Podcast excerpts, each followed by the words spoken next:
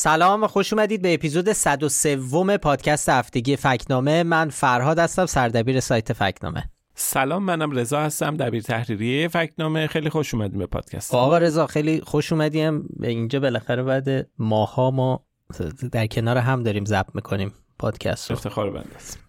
نه افتخار بنده است. قبل از اینکه بریم سراغ فکت چک این هفته برای شنونده هایی که ممکنه فکنامه رو نشناسن توضیح بدم که سایت فکنامه یک سایت درستی سنجیه و کار ما اینه که درستی گفته ها و خبرها رو بررسی کنیم و در آخرم بهشون نشان درست، نادرست، نیمه درست، گمراه کننده یا بعضی وقتا که به طرز خندهداری غلط باشه نشان شاخدار میدیم. تو این قسمت پادکست هم مثل همیشه میریم سراغ فکت چک هایی که هفته گذشته منتشر کردیم در سایت فکنامه و تو یا تو شبکه های اجتماعیمون ازشون گفتیم و سعی می‌کنیم با کمک رضا یه مروری کنیم و بیشتر دربارهشون حرف بزنیم یا تو بعضی مواقع بعضی موضوعات رو که به اندازه کافی شاید واضح نبودن یا احتیاج به بحث بیشتری دارن رو بهشون بپردازیم. این هفته جنسمون هم جوره کلی فکته که جذابم داریم. آره خیلی متنوع است و یعنی از هر موضوعی موضوعی مختلف داریم و جالبن حالا انگار مثلا هفته قبل در موضوعی مختلف نه. منظورم می‌فهمید دیگه. منظورم اینه که از هر دری از هر سبکی توش فکت چک این هفته داریم. فقط اینم یادآوری بکنیم که ما اپیزودهای پادکست فکنامه رو چهارشنبه شب به وقت ایران ضبط می‌کنیم و تو مواقعی مثل این ماهای اخیر که سرعت تحول خبرها زیاده ممکنه تا جمعه صبح که منتشر میشه خبرهایی بیاد یا اتفاقایی رخ بده که طبیعتا ما تو پادکست بهشون اشاره نکردیم. یعنی اینو در نظر داشته باشید. مثل یکی دو هفته گذشته باز هم به سراغ موضوع مسمومیت دانش آموزان در ایران میریم. دو تا فکت چک دربارش منتشر کردیم که اینجا بیشتر توضیح میدیم دربارشون و به جز اون هم یکی دو تا فکت چک رو بررسی می‌کنیم که توش به سراغ ویدیوها رفتیم. یکی ویدیوی رهبر جمهوری اسلامی در روز درختکاری و شایعی که دورش شکل گرفت و یکی هم ویدیویی که اصلش آمریکایی بوده ولی به عنوان ویدیو پدافند موشکی در ایران منتشرش کردن. سه تا فکت چک هم داریم که هر کدوم درباره یک خبر نادرست از یک کشوره. چیزهایی که ادعا شده در هلند، آلمان و آمریکا اتفاق افتاده ولی خب ماجرا اینطوری نبوده که رسانه ها می‌گفتن. اگه موافق باشید اول بریم سراغ گزارش های مسمومیت دانش آموزان در ایران.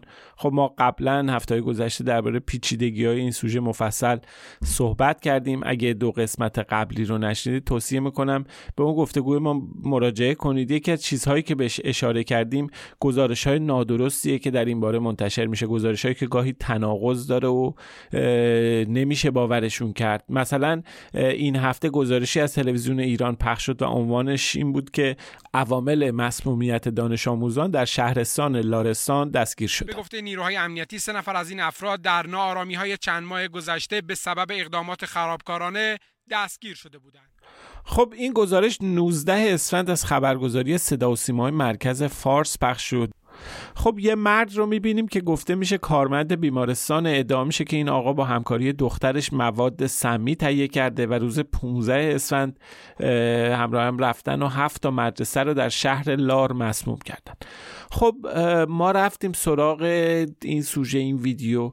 و دیدیم که به حال قبلش هم خبرهایی تو رسانه های رسمی هست که مربوط به این اتفاق سه روز قبل از پخش شدن این گزارش سخنگوی فراجا که حالا عنوان اصلی نیرو انتظامی که تبدیل شده به فرماندهی انتظامی و اینها. توی سخنگوی حالا فراجا گفته بود که پنج نفر دستگیر شدن. اونجا گفته بودن که یکی از زنان دستگیر شده یک دانش آموز مردودی 21 ساله بوده. گفته شده بود که گاز نیتروژن پرتاب کردن داخل مدرسه و این باعث مسمومیت 53 دانش آموز در شهر لار شد. به جز اون یه بیانیه هم از طرف وزارت کشور منتشر شده بود که اونجا هم اشاره کرده بود به یه دختر و یک پدر و گفته بود که اینها در اختشاشات اخیر بودن و با رسانه های معاند هم ارتباط داشتن. خب همون اول بریم سراغ اولین تناقض یعنی کپسول گاز نیتروژن. ما تو قسمت قبلی مفصل درباره این سناریوی مسمومیت با اندو و گاز نیتروژن توضیح دادیم. اگه قسمت قبلی رو نشنید حتما برین سراغش. چون اون فکچه کلیدیه تو این ماجرا. به این خاطر که یک بار برای همیشه روشن می‌کنه که این ادعای مسمومیت با نیتروژن در مورد این وقایع اخیر به لحاظ علمی نمی‌تونه درست باشه. یعنی که باید یک شرایط خیلی خاصی باشه شرایط بسته و اینکه نیتروژن به میزان یا میزان بالایی باشه اکسیژن دیگه نتونه بیاد. یعنی شرایطی که خب دانش آموزا توش قرار نداشتن. بعد دیگه هر ادعایی که تو این زمینه مطرح میشه رو میشه با این دانش در واقع درستی سنجی کرد. ولی حالا جدای از این چیزهایی که تو این اعترافات تلویزیونی گفته میشه هم ابهام داره. مثلا یکی از اون زنها میگه گازها در بسته های نهتایی بودن سبز و توسی بودن فیتیله داشتن که ما آتیش می‌زدیم پرت می‌کردیم تو حیات مدرسه. یعنی از دیوار پشتی مینداختیم تو حیات یک کم در این مورد بدونیم واقعا متوجه میشیم این سناریو تا چه حد ساختگی و تخیلی هستن دقیقا. نیتروژن اصلا اینطوری نمی‌تونه کسی رو مسموم کنه. همجور که گفتم چگالیش از اکسیژن کمتره و برای همین میره بالا. اینطوری نیست که روی سطح زمین بمونه. بعد اون کپسول هایی که داره توضیح میده رو اگه عکسش رو ببینیم می‌بینیم که خب توسیه و برچسب سبز داره. ولی خب نیتروژن اصلا قابل احتراق نیست که فیتیله داشته باشه. مثلا بنزین نیست که حالا بریزن توی یه بطری و باهاش کوکتل مولوتوف درست کنن و آتیش بزنن. خیلی چیز عجیبی داره میگه اینجا. بعدم این کپسول ها در بازار هستن. مصرف پزشکی و غذایی دارن.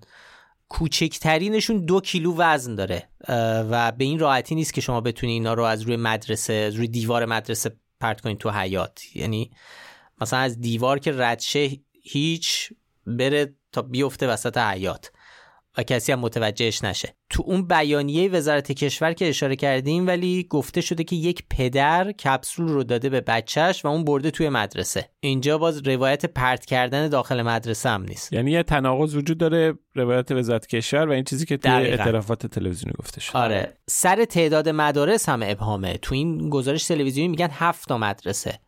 ولی گزارش های رسمی تو اون روز فقط درباره یک مدرسه است.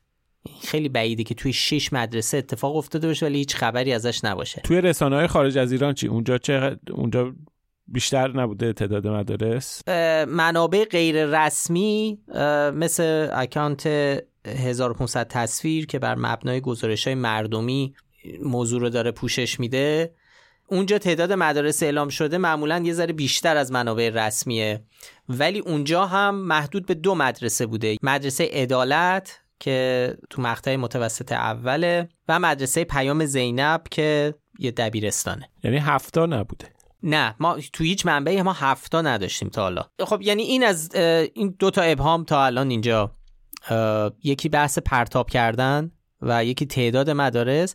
یه بخش مربوط میشه به اون ادعایی که ضبط و اینا می‌خواستن ویدیو ضبط کنن و بفرستن برای تلویزیون ایران اینترنشنال.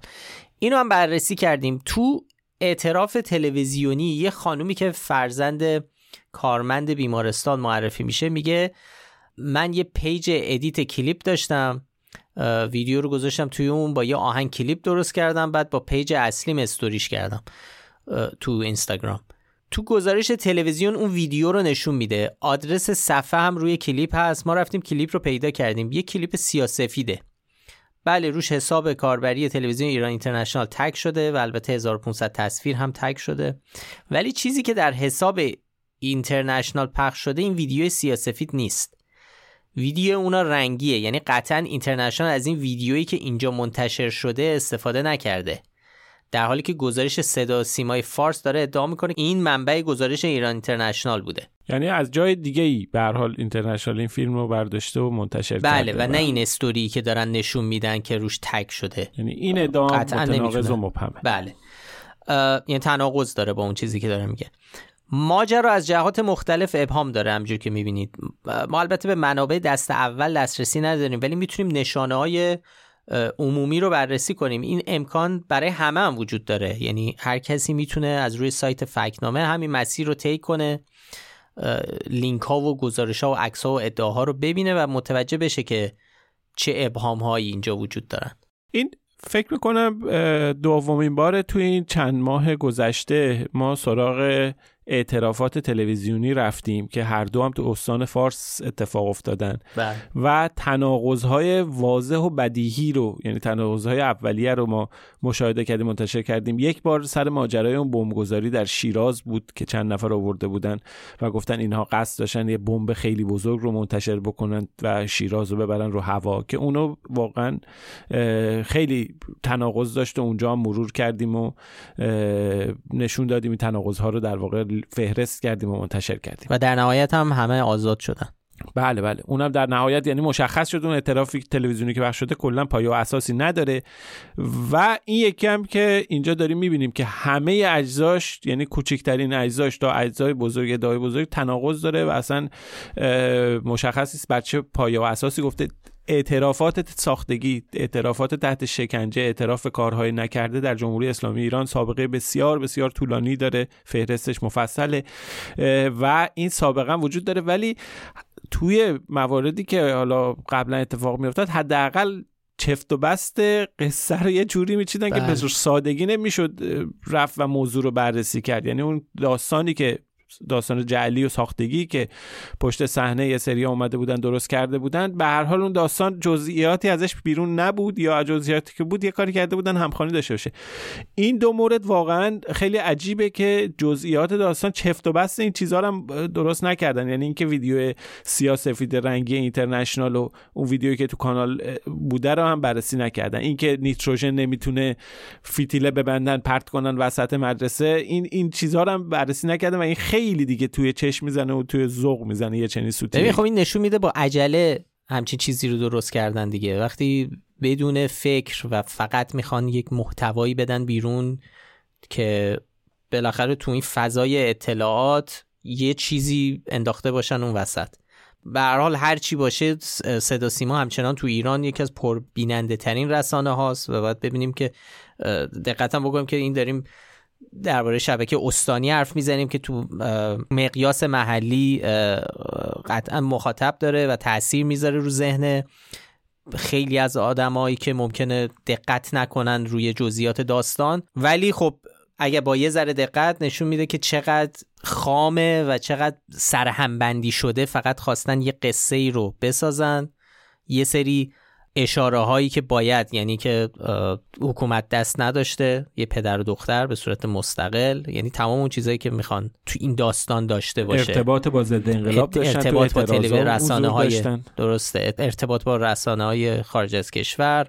فاکتورهایی که معمولا تو این مواقع رسانه های حکومت وارد می‌کنن و میارن توی اون روایتی که خودشون می‌خوان این همه اونا رو داره. یه سری انگار مثلا یه چک لیستیه که همینجوری رفتن. خب مثلا ارتباط با رسانه های خارج مستقل عمل کردن یه سری اینجور چیزا. ولی خب همینجور که شما می‌گفتی به راحتی با یک ذره دقت آدم تناقضا رو می‌تونه ببینه. به حال اعتبار صدا و سیما به عنوان رسانه و اعتبار حالا به هر حال مقام های قضایی مقام های استانی اینها میره زیر سوال و این سابقه و این تجربه دو تا اعترافات پر از اشتباه و پر از تناقض و اینها. اعتبار کلا چیزهایی که اخباری که به نقل از منابع رسمی دست فارس میاد بیرون منابع اطلاعاتی منابع امنیتی منابع قضایی اینا همه اعتبارش میره زیر سوال و قطعا این عقل حکم می‌کنه که از این بعد هر چیزی که ما مواجه میشیم تحت این عنوان ها رو با دیده تردید ببینیم و و تا وقتی تناقض توش مطمئن نشدیم که تناقضی وجود نداره به عنوان یک چیز غیر واقعی ساختگی و که اهداف سیاسی رو دنبال می‌کنه باش مواجه بشیم. خب الان مفصل اول پادکست در مورد اطلاعات نادرست و میس حکومت ایران حرف زدیم.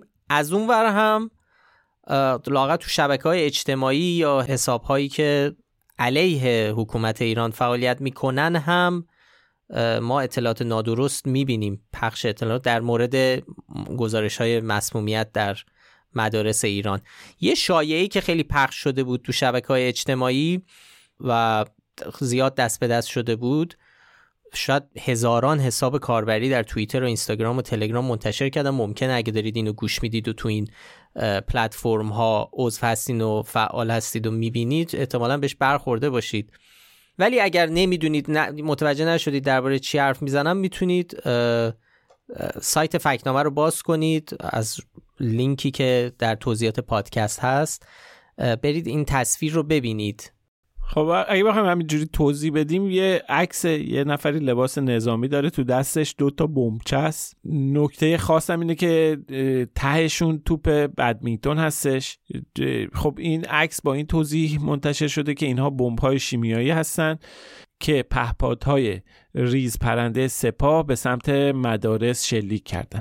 بعد یه سری اعضای سپاه هم از وجدان گرفتن و لو دادن و این تصاویر رو منتشر کرد. آره خب اینطور نیست. این بمبچه ها خیلی جا به اسم نارنجک توپ بدمینتونی شناخته میشن. عکسی هم که در شبکه های اجتماعی فارسی و ایرانی داره دست به دست میشه عکس قدیمیه. مربوط به ایران هم نیست. سال 2017 که ارتش عراق با داعش میجنگید این عکس منتشر شد. اونجا گفتن این بمچه های داعشه ولی سایت بلینکت مؤسسه تحقیقاتی بلینکت که زیاد تو این پادکست بهش اشاره کردیم و خب یه مرکز روزنامه نگاری تحقیقی آنلاینه. همون سال گزارش مفصلی دربارش منتشر کرد و توضیح داد که اینها مال خود ارتش عراقه که علیه داعش استفاده میشه. موضوع جالبیه و می‌تونید لینکاش رو در مقاله ببینید ولی چیزی که قطعیه اینه که عکس قدیمیه. در ردیت در پلتفرم ردیت سال 2017 همین عکس منتشر شده. می‌دونیم که قطعا مربوط به ایران نیست و به طور قطع ربطی به ماجرای مدارس دخترانه و گزارش های مسمومیت نداره. ما هم بهش نشان نادرست دادیم و سعی کردیم که تا جایی که از اون برمیاد جلوی انتشار این خبر نادرست رو بگیریم.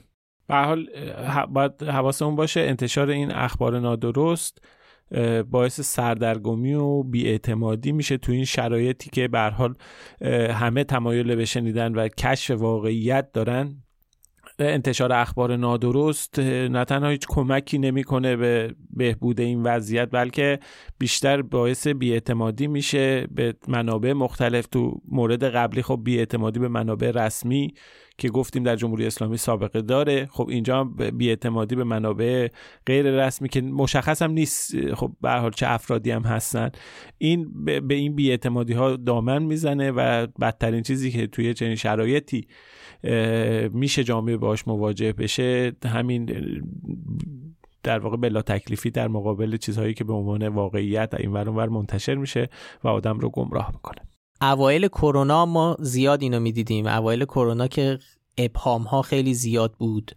افکار عمومی نمی‌دونستن باید چی کار کنن چی در انتظارشونه داروش چیه درمانش چیه. اگه یادت باشه اون موقع خیلی خب این در کسایی که می‌خوان اطلاعات نادرست پخش بکنن این بهترین شرایط برای اینکه یه شایعی رو پرت کنن پرت کنن در فضای عمومی. به خاطر اینکه افکار عمومی تشنه اینه که خب این پس این معما چیه؟ بچه های مردم چه اتفاقی داره براشون میفته؟ کی پشت این قضیه است؟ چطوری این کار رو انجام دادن؟ و همینجور که می‌بینید چه تو مورد صدا سیما و چه تو مورد بمچه ها دقیقا داره سعی می‌کنه که تظاهر کنه که داره به این سوال ها جواب میده. و برای همین مخاطب سریع اینا اینا زیاد پخش میشن. دیگه اینجا دیگه موضع سیاسی که کی کدوم بره اهمیتی نداره. نه. دقیقا یک تیغ دو لبه یه لبش این ور داره میگه نیتروژن بستن فیتیل آتیش زدن انداختن برای ایرانی یه ورم میگه توپ بدمینتون انداختن. خب این به هر حال به فضای بیاعتمادی که الان وجود داره و فضای سردرگمی که الان هست درباره یه چنین پدیده دامن می‌زنه و قطعا اثر سوئی خواهد داشت.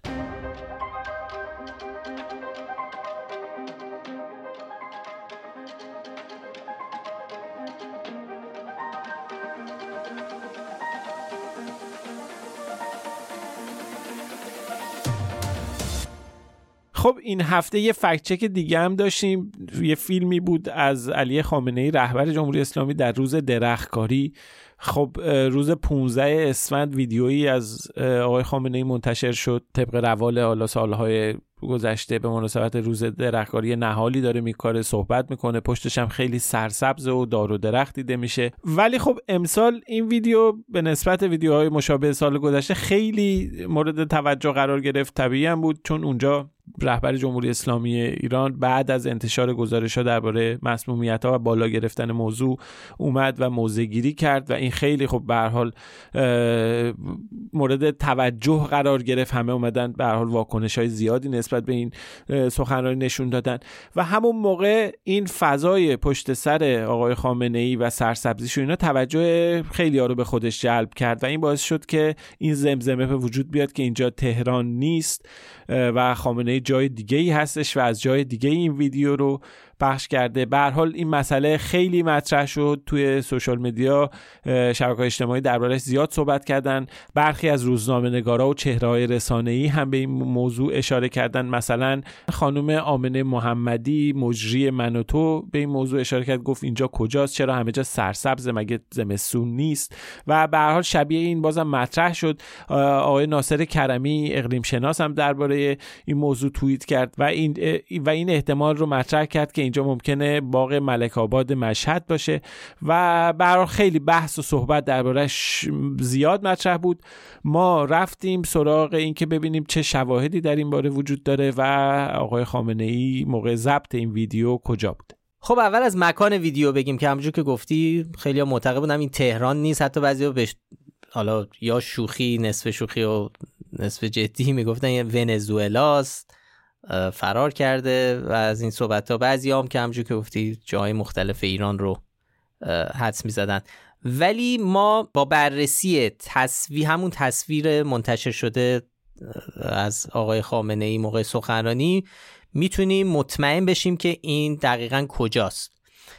ببینیم پشت سر علی خامنه ای ما یه ستون قهوه‌ای می‌بینیم دو تا گلدون سفید می‌بینیم در, در و می‌تونیم یه پلکانی رو ببینیم. تقریبا به حال اون ساختمونی که پشتش تو background میشه دید این چیزها رو داره. با بررسی عکس های دیگه ای که از اون محوطه دفتر رهبر جمهوری اسلامی ما در دسترس داریم می‌تونیم دقیقا بفهمیم که اون ساختمون کجاست. یه عکسی رو مثلا در سایت هم گذاشتیم تو گزارشمون که مربوط به 17 سال پیش سال 84 که احمدی نژاد و اعضای هیئت دولتش رفته بودن دیدار خامنه ای همه این چهار تا عنصر رو میشه اونجا دید. و از روی نقشه های هوایی هم محل درختکاری رو مشخص کردیم و فهمیدیم که اینجا حیات جلوی ساختمونیه که بین حسینیه امام خمینی که توش سخنرانی های عمومیش برگزار میشه و ساختمان دفتر رهبر جمهوری اسلامیه. پس مکان رو ما می‌دونیم که اونجایی که داره سخنرانی می‌کنه قطعا نه تنها تهرانه در محوطه بیت رهبریه و اصلا نقطهش رو هم می‌تونیم مشخص کنیم که در کجا ایستاده. غیر از مکان حتی زمان رو هم بررسی کردیم.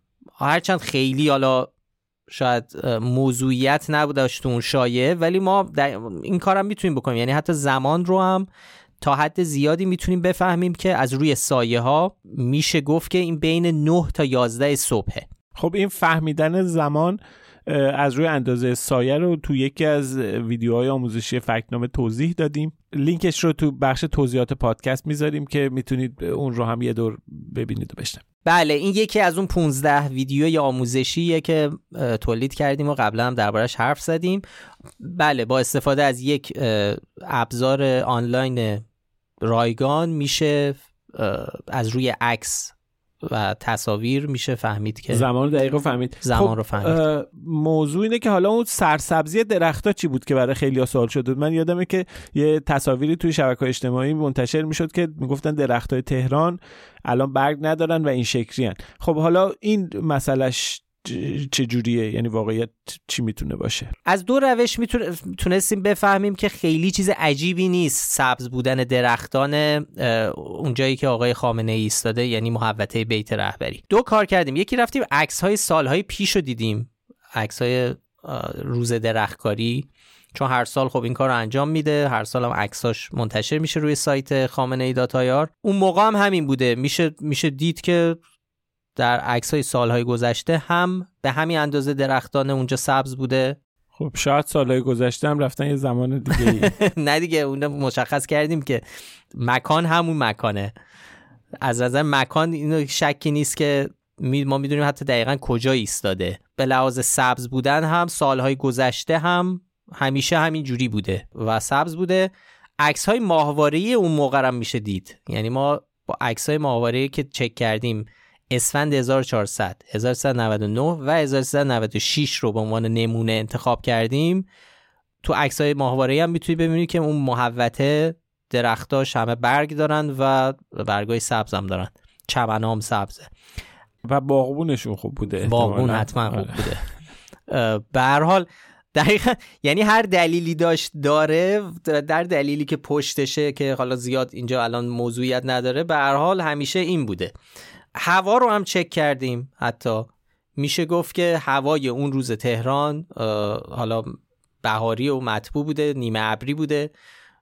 دقیقا می‌دونیم که حدود ساعت ده صبح دما 20 درجه بوده. باد ملایمی با سرعت 9 کیلومتر در ساعت میوزیده.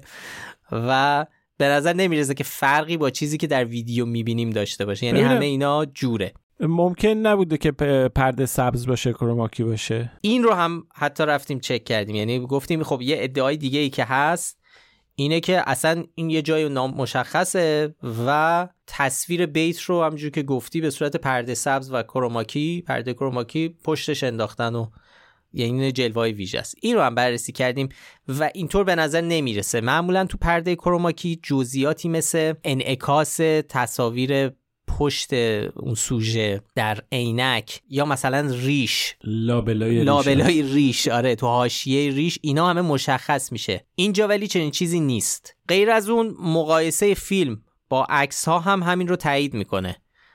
ما عکس رو هم بررسی کردیم تو سایت هم هست. و خب نشانه ای از دستکاری تو این عکس ها دیده نمیشه. مختلفی. زاویه های مختلف هم وجود داره. شد. ولی البته یه نکته هم هست که خب حالا به اصطلاح تئوری توته ته نداره. شاید هم رفتن یه ماکتی کلا از همون زمان و فضا و اینا درست کردن و همه حالا بگذاریم. ولی همه چی می‌تونه. آره دیگه اصلا به شما این رو. بی نهایت ما هی می‌تونیم هی دلیل براش بیاریم ولی خب باید اگه یه ذره عاقلانه فکر بکنیم می‌فهمیم که خب باید بفهمیم احتمالش چقدر کمه که بخوان یه ماکت کامل درست بکنن از بیت و بذارن اون پشت که یه وقت مثلا یعنی این این این داستان رو بسازن این همه صحنه سازی درست کنن. حالا به هر حال به عنوان شوخی من این رو گفتم ولی این فکت چک رو واقعا به نظر من یه کلاس برای روزنامه‌نگاری تحقیقی من خودم ننوشتم راحت می‌تونم این تعبیر رو براش به کار ببرم. خیلی مطلب خوبی شده. یعنی به جای اینکه روزنامه‌نگار اولین چیزی که به ذهنش می‌رسه رو به عنوان سوال مطرح کنه و با اون پیشفرزی که داره دنبال تئوریایی بگرده که اون پیشفرزش رو تایید بکنه باید بیاد از در واقع فکت ها استفاده بکنه نشانه ها رو بگیره از ویدیوها تصاویر رو بگیره بکشه بیرون نگاه انتقادی داشته باشه از ابزارها استفاده کنه که خیلی از این ابزارها رایگان در در دسترس عموم قرار دارن و میشه به راحتی پیداشون کرد. و اصلا یکی از بدترین کارا برای روزنامه نگار که من اصلا واقعا عصبانی میشم اینه که اولین چیزی که به ذهنشون می‌رسه برای همه من روزنامه نگار رو به خاطر میگم که چون مسئولیت بزرگتری داره. اولین چیزی که به ذهنش می‌رسه اولین سوالی که مطرح میشه رو یه جوری پرت می‌کنه وسط سوشال میدیا و شبکه های اجتماعی و این خودش باعث میشه که خب معمولا هم مخاطب زیاد دارن و این جرقه یک سری اطلاعات نادرست شایعه تئوری توته. نمونهش همین ماجرای اینکه خامنه ای آیا تو تهران هست یا نیست. خانم آمنه محمدی اگه اینو بذاریم جلوش میگه من که نگفتم من سوال برام مطرح شد و سوال رو مطرح کردم. کار دیگه ای نکردم. خب کسی که روزنامه نگاره اگه سوال برات مطرح می‌شده باید بتونی که تحقیق بکنی یه بررسی بکنی از چهار نفر بپرسی.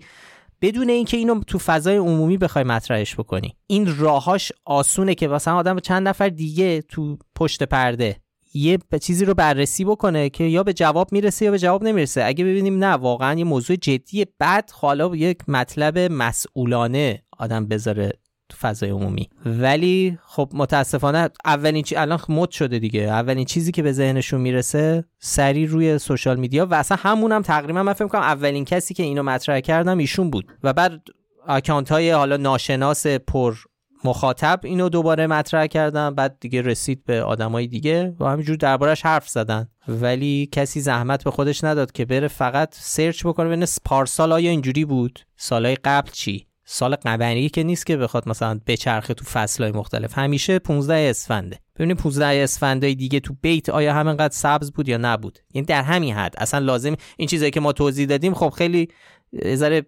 پیشرفته تر این که بخوایم زمان رو تشخیص بدیم. یعنی بقیهش همه چی در دسترس عمومه. می‌تونیم بریم خامنه داتایار سال قبل رو ببینیم. ولی نمی کنیم دیگه. راحت ترین کار اینه که یه چیزی رو توییت کنیم و بفرستیم هوا. خب این یک ویدیویی بودش که خیلی گمان کرده بودن نادرست جعلی زمان و مکانش نمی‌خونه که اتفاقا ما تحقیق کردیم دیدیم درست بود. اما همیشه اینجوری نیست که فیلم ها درست باشن. کما که در ادامه اشاره می‌کنیم درباره یک ویدیوی جعلی درباره سپاه پاسداران. ولی خب به هر حال امیدواریم که این موضوع مطرح بشه این فکت ها رو همه ببینن و به مرور این نگاه انتقادی داشتن برای بررسی درست درستی و صحت یک ویدیو یک تصویر برای به حال جا بیفته و همه بتون با دیده انتقادی نگاه بکنن. آره دقیقا. اتفاقا همینجا می‌تونیم این مورد پدافند موشکی سپاه رو هم سریع بگیم. روز 21 اسفند رسانه های ایرانی مثل خبرگزاری مهر روزنامه همشهری یه ویدیویی رو به نقل از ایرنا منتشر کردن. ویدیو پرتاب یه موشک رو نشون میده. که خیلی دراماتیک موشکی بین آتش و دود میره به آسمون. عنوان ویدیو این بود تصاویری از لحظه شلیک موشک عمود پرتاب نواب از شناور پدافندی کلاس زلفقار نیروی دریایی سپاه.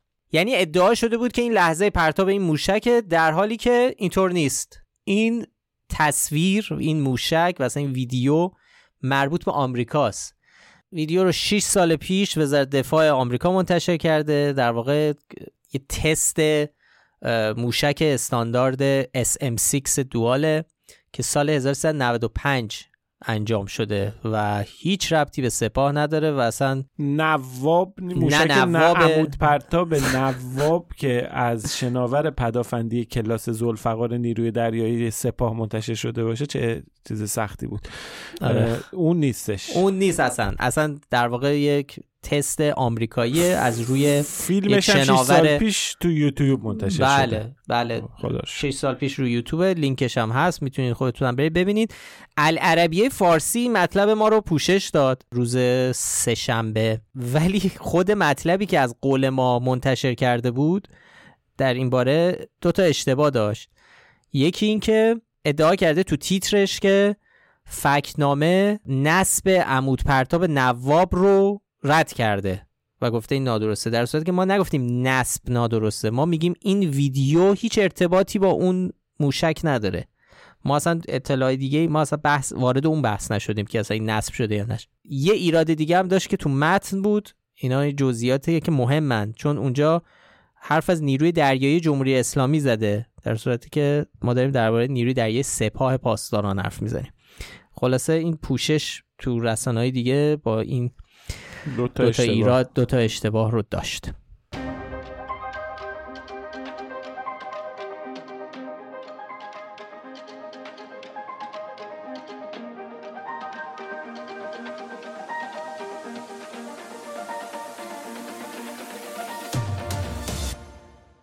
خب این هفته سه تا فکچک هم داشتیم درباره ادعایی که در ایران مطرح شده بود اما هر کدوم ربطی به یک کشور دیگه داشتن. خب یک سری کانال ها و شبکه ها مثل مساف وابسته به علی اکبر رایفی پور خب شایعه کردن در مقیاس وسیعی که رابطه جنسی با کودکان در هلند آزاد شده. در تلویزیون ایران گزارشی منتشر شد درباره خشونت علیه زنان در آلمان و تو شبکه های اجتماعی فارسی زبان هم یه ویدیو از آمریکا نشون دادن که حالا توضیح میدیم ماجراش چی بوده. اول اگه موافقیم از ادعای قانونی شدن رابطه جنسی با کودکان در هلند شروع کنیم. طبق معمولم معمولا اینجور چیزا مؤسسه مساف وابسته ولی اکبر رائفی پور یکی از پخش کنندگان این ماجرا این, این نوع خبرهاست و این مؤسسه هم سابقه انتشار خبرهای اینجوری رو داره. مورد مشهورش هم که تو این پادکست دربارش صحبت کردیم ادعای شاخدار قانونی شدن رابطه جنسی با مهارم در فرانسه است و اینکه اخیرا هم یه مطلب دیگه داشتیم. همین فکر کنم یا هفته قبل حرف زدیم یا هفته قبلش درباره اینکه رابطه جنسی با حیوانات در اسپانیا آزاد شده که اونجا رو بررسی کردیم که چرا نادرسته. خب این ادعای رابطه جنسی با کودکان در هلند که فقط هم مساف پخش نکرده ولی خب مساف یکی از پر مخاطب ترین هایی بوده که این رو منتشر کردن. این هم از اون چیزایی که چند وقت تو شبکه های اجتماعی ایران زیاد دست به دست شده. تو سایت فکنامه هم مثلا می‌تونیم ببینیم ما تو مطلبمون یه می‌تونیم ببینید که نتیجه سرچ کودکان هلند کودکان هلند چقدر نتایج زیادی داره که این خبر رو بازنش کردن. حالا آیا سکس با کودکان در هلند قانونیه؟ خب خیر. به هیچ عنوان. رابطه جنسی با کودکان غیر قانونیه و می‌تونه اصلا تا دوازده سال حبس داشته باشه و هر گونه عمل حالا ترجمه شاید بشه غیر اخلاقی ناپسند. این تو متن قانون کیفریه. هلند با افراد زیر سن رضایت غیر قانونیه که این سن تو هلند 16 ساله. هلند درباره گزارش کردن این موضوعات هم قوانین سفت و سختی داره. مثلا از آوریل 2013 دیگه محدودیت زمانی هم در زمینه گزارش آزار جنسی هر جوریش وجود نداره. افرادی که به هر دلیل تحت آزار بودن ممکنه به هر دلیلی بعد از سالها بخوان گزارش بکنن. خب این محدودیت رو برداشتن که بعد از هر زمان هر مدتی هم که گذشته باشه می‌تونن این کار رو انجام بدن. تصریح شده که فارغ از اینکه چقدر ازش گذشته باشه باز هم قابل بررسیه. هیچ طرح و قانون و لایه و صحبتی هم در این باره وجود نداره که نشون بده قرار تغییری تو این زمینه رخ بده. خب این شایعه اصلا از می‌دونیم از کجا اومده و چیز به چیزی بند هستش؟ این حرفی که مصاف زده. ببین چیزی که خیلی از این رسانه ها همراه این شایعه منتشر شده یک یه اسکرین شاتیه که از یه صفحه صفحه یه صفحه وبسایت که مربوط به سال 2019 و متعلق به سازمان سیاسی به اسم دموکرات های جوان. اینا بر خودشون یه تشکلی هستن نه رأی آوردن نه قدرت قانونی دارن. سال 2019 مواردی رو درباره پدوفیلیا یا گرایش به کودکان نوشتن و اونجا گفتن که پدوفیلیا یه گرایش جنسیه مثل گرایش های جنسی دیگه و گفتن که باید دربارش به کودکان در مدارس توضیح داد و نباید در واقع جرم انگاری بشه این. این مثل یه گرایشیه که افراد باهاش به دنیا میان. خب این حزب چی هستش؟ اینو یه ذره توضیح می‌دید این, این دموکرات های جوان ارتباطی داره پیوندی داره با حزب سوسیال دموکرات هلند ولی طبق گفته خودشون کاملا مستقل عمل می‌کنه یعنی بخشی از این حزب نیست به اون صورت. قدرتی هم نداره. اون صفحه رو از رو سایت گرفتن که البته این صفحه الان رو, رو, اینترنت رو بیشتر فکر می‌کنم رو بایگانی اینترنت میشه پیداش کرد. حالا که عکسش داره میچرخه. اون سفر گرفتن و خبر در نهایت این شده که پدوفیلیا در هلند قانونی شد. و چون خب به هلندی هم هست و تعداد کمتری آدم هلندی می‌دونن خیلی به راحتی برای همه قابل بررسی نیست. و اون ورژنایی هم که من دیدم اصلا حتی متن رو هم به سختی میشه خون و فقط عنوان رو میشه دید که فونتش بزرگتره و اونم پدوفیلیه و بقیه متن رو خیلی نمیشه. حتی اگه فکر کنم هلندی هم آدم بدونه به دشواری می‌شد خوندش. ولی خب ما اصلش رو پیدا کردیم و حالا تو متن هست. ضمن که یه ادعای شاختار دیگه هم که تو اون پست تلگرامی مؤسسه مساف هست درباره یه حزبی صحبت می‌کنه به اسم حزب به اسم PNVD که مخفف عنوان اصلیش به هلندیه که ترجمه اون عنوان میشه حزب نودوستی آزادی و تنوع. مؤسسه مساف ادعا می‌کنه که اینها حزب پدوفیلیا هستن که در هلند به صورت رسمی فعالیت می‌کنن و دنبال قانونی کردن رابطه جنسی الان رابطه جنسی با حالا کودکان که هیچی با مرده ها هم هستن نکروفیلیا. خب این هم درست نیست. یعنی دقیق نیست و خیلی خیلی گمراه کننده است. ماجرای این حزب چیه؟ اینا کلا سه نفر بودن. خودشون رو هم مثلا می‌گفتن ما هم پدوفیلیم. تو سال 2006 این یه حزبی به قول خودشون را میندازن. هیچ وقت هم نرفتن پارلمان. همطور که احتمالا می‌تونید حدس بزنید. باعث اعتراض زیادی شد تو فضای عمومی هلند. مردم اعتراض بهشون کردن. اینا باز سال 2020 وبسایتشون دوباره فعال میشه. ولی تو سال 2021 یه دادگاه در هلند حکم پیگرد قانونیشون رو صادر می‌کنه. یعنی دولت و دستگاه قضایی تو این سالها تلاش کرده که فعالیت این چند نفر مثلا در واقع همون PNVD که ترویج پدوفیلیا می‌کردن رو محدود کنه. ولی مصاف نوشته که دولت هلند دنبال قانونی کردن رابطه جنسی با کودکانه.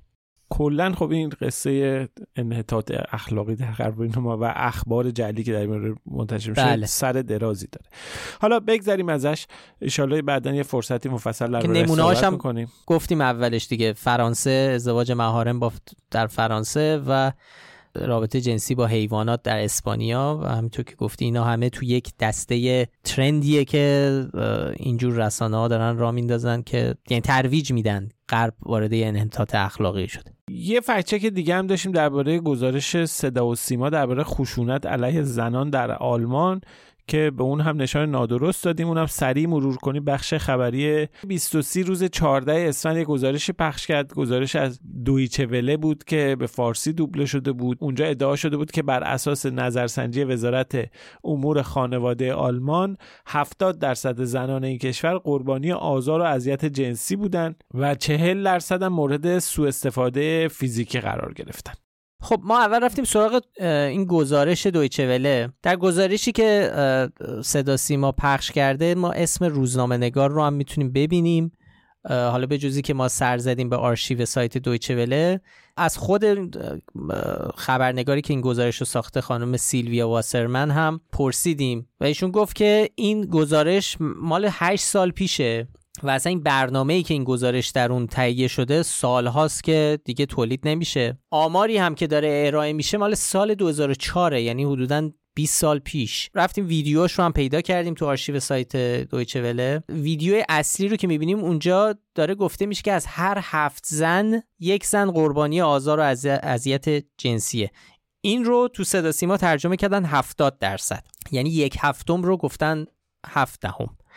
ضمن اینکه هیچ اشاره هم به قدیمی بودن گزارش نکردن. جوری وانمود کردن که انگار این گزارش همین روزهای اخیره. گزارش در واقع مال 8 سال پیشه با آماری که قدیمی حتی قدیمی تر از اونه. تازه حتی اگه اینا درستم بود یعنی گزارش مال همین الان بود اون هفت یک هفتم و 70 درصد هم درست ترجمه شده بود و ایرادی نداشت. حتی اگه اینا هم درست بود بازم طرح موضوع به این شکل گمراه کننده بود. بله دقیقا. مثلا اینکه خشونت جنسی اصلا تعریفش چیه؟ و چطوری دستبندی میشه تو هر کشور و تو هر سیستم غذایی؟ این مسئله تو زمین های فرهنگی اجتماعی سیاسی مختلف فرق دارن. چند سال پیش هم آقای حسین باستانی یه مقاله تو بی بی سی فارسی منتشر کردند که دقیقا به همین موضوع میپرداخت. یه چیزی که خیلی مطرح شده در رسانه های ایران یعنی سالهاست داره مطرح میشه آمار بالای تجاوز جنسی در سوئده و اینو خیلی بولد می‌کنن. مقاله آقای باستانی دقیقا به همین موضوع می‌پردازه. و خیلی خوب این مسئله رو اونجا توضیح دادم که ما باید به این موضوع دقت بکنیم که در کشوری مثل سوئد اولا چه چیزهایی آزار و اذیت جنسی به حساب میان و اینکه سیستم قضایی چه شرایطی رو فراهم کرده برای گزارش این موارد. تو در کشورهایی مثل ایران یا کشورهای سنتی تر در خیلی از موارد زنان دسترسی به قانون ندارن که بخوان گزارش بدن. و اگر هم گزارش بدن خیلی موارد رو اون موارد در سیستم قانونی اون کشورها کشورهای مثل ایران اصلا جرم نیست. مثال اگر زن و شوهری در کشوری مثل سوئد مثلا یه شوهر بخواد رابطه جنسی برقرار کنه و زن تمایل نداشته باشه و شوهر وادارش بکنه به سکس این اصلا تجاوز محسوب میشه ریپ حساب میشه. marital rape این تو کشورهای غربی وجود داره. چنین چیزی در قانون اسلامی و در قانون مثلا کشوری مثل ایران جرم انگاری نشده و اگه زنی بیاد بگه شوهر من به من تجاوز کرده اصلا میگم برو خونت مگه شوهر می‌تونه به زنم تجاوز کنه؟ تمکین کنه. تمکین نه باید تمکین کنی یا اصلا اون یه سیستم دیگه داره. این اصلا rape حساب نمیشه و محاسبه نمیشه در آمار rape. یعنی نه تنها زنان امنیت دارن و تشویق میشن به گزارش اینجور آزار و اذیت ها قانون هم تعاریفش فرق داره. قانون کشوری مثل سوئد با کشوری مثل ایران و مقایسه اینها می‌تونه بسیار گمراه کننده باشه. وچه آماری ماجرا بود. خیلی وقتا هم این دیتا هایی که در میاد درباره تجربه خشونت جنسی آزار جنسی بر اساس نظرسنجی هاست. یعنی افراد تجربه های خودشون رو بیان می‌کنن. یه پدیده ای که تو یه کشوری ممکنه زنان یک کشوری اون رو به عنوان آزار جنسی بدونن و اون رو توی پرسشی که ازشون میشه آیا تجربه داشتن جواب مثبت بدن بگن؟ آره توی یه کشور دیگه ممکنه این اتفاق نیفته و به دلایل مختلف اون رو به عنوان آزار جنسی به ثبت نرسه و به خاطر همینه که توی این نظرسنجی های آماری هم که به وجود میاد خیلی وقت ما می‌بینیم که این آمار مثلا توی کشورهای توسعه یافته و شمال اروپا بالاتر از کشورهای مثلا مثل ایران، پاکستان، هند و خیلی کشورهای اسلامی باشه که به هر حال ما می‌دونیم که پدیده‌ای مثل آزار خیابونی، آزار جنسی و آزار کلامی اینها خیلی رایج و توش زیاد دیده میشه. فکچک های اصلیمون تموم شد. حالا رو شبکه رو توییتر هم ما یه چیزی منتشر کردیم. حالا خیلی پخش نشد تو شبکه های اجتماعی ولی به هر حال روزنامه ایران اکانت رسمی روزنامه ایران یه ویدیویی رو منتشر کرد از قارت یک قطار و و عنوانش رو زده قارت از یک قطار باری در لس آنجلس. ویدیو هم یه واترمارکی داره ایران آی سی تی وی. یعنی نشون میده که قشنگ از این کانال های اینستاگرامی و تلگرامی روزنامه ایران ورداشته یه چیزی رو منتشر می‌کنه. خب این ایراد دو تا ایراد داره. یکی اینکه این ویدیو اصلا جدید نیست. این مال مربوط میشه به ماه می 2020 و اصلا هم لس آنجلس نیست. ویدیو همونجور که گفتم 2020 نشون میده در شیکاگو ایالت ایلینوی و یه تصویری از هواشی اعتراض ها به کشته شدن جورج فلوید. اینا همینجوری ما اینو در توییت منتشر کردیم چون واقعا وضع مدیریت شبکه های اجتماعی روزنامه ایران رو نشون میده که آقا فراد در چه سطحی. شما گفتی ایران آی سی تی وی من الان نگاه کردم یه چیز کانال تلگرامی و حساب توییتریه که میگه بروزترین و جنجالی ترین خبرها از شبکه های ماهواره ای آره داره پخش می‌کنه. کلی هم فالوور و اینا داره تو توییتر و اینا جالبه. چیزم هست دیگه یعنی با همون ذائقه جمهوری اسلامی و با همون حال و هوا ارزشی و اینا میره این ور اخبار اینا منتشر می‌کنه. خوبه. روزنامه ایران هم بازیافت می‌کنه اینا رو. آره روزنامه ایران هم میاد با همون لوگو اونا رو بررسی بله. ولی باید ببینیم. احتمالا چیزای جالبی توی این کانال و شبکه دیده میشه. آره خلاصه اینم از یعنی هر ویدیویی که تو شبکه های اجتماعی مخصوصا حالا حتی قاعدتا باید روزنامه رسمی کشور یه ذره اعتباری داشته باشه ولی با احتیاط برخورد کنید. آرزو شما دیگه چیزی نداری؟ من بنده ارزی ندارم. کامنت ها مونده چند هفته است. دفعه آره، بعدی بیام بخونیم و از لطف دوستان تشکر کنیم و سوالایی که هستش رو جواب بدیم. واقعا باید دوباره با کمکاری داریم می‌کنیم. دوباره باید کامنت ها رو بخونیم چون خیلی لطف دارن همه و حتی مخصوصا انتقادها رو بخونیم و اگه تونستیم جواب بدیم حتما. خب خیلی ممنون که پادکست فکنامه رو میشنوید. قول میدیم. در اپیزودهای بعدی حتما سعی کنیم که کامنت ها رو بخونیم. برای همین اگه پیشنهادی داشتید یا کامنتی نظری داشتید برامون در کست باکس تلگرام اینستاگرام و توییتر برامون بنویسید. خیلی خوشحال میشیم که این پادکست رو به بقیه معرفی کنید اگر دوست دارید. برای پیدا کردن ما هم کافیه اسم فکت‌نامه رو به فارسی یا انگلیسی در همه اپهای پادکست جستجو کنید.